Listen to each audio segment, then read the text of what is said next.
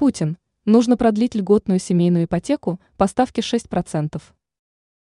Президент России Владимир Путин прокомментировал факт завершения в июле текущего года льготной семейной ипотеки по ставке 6%. Как утверждает глава государства, указанная мера будет продлена.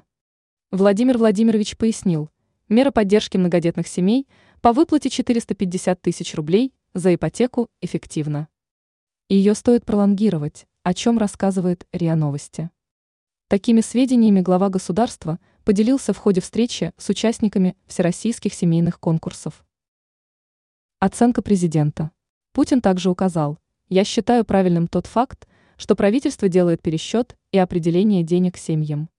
Кроме того, акцентируется, что одна из участниц мероприятия подчеркнула особую важность и актуальность подобного рода поддержки.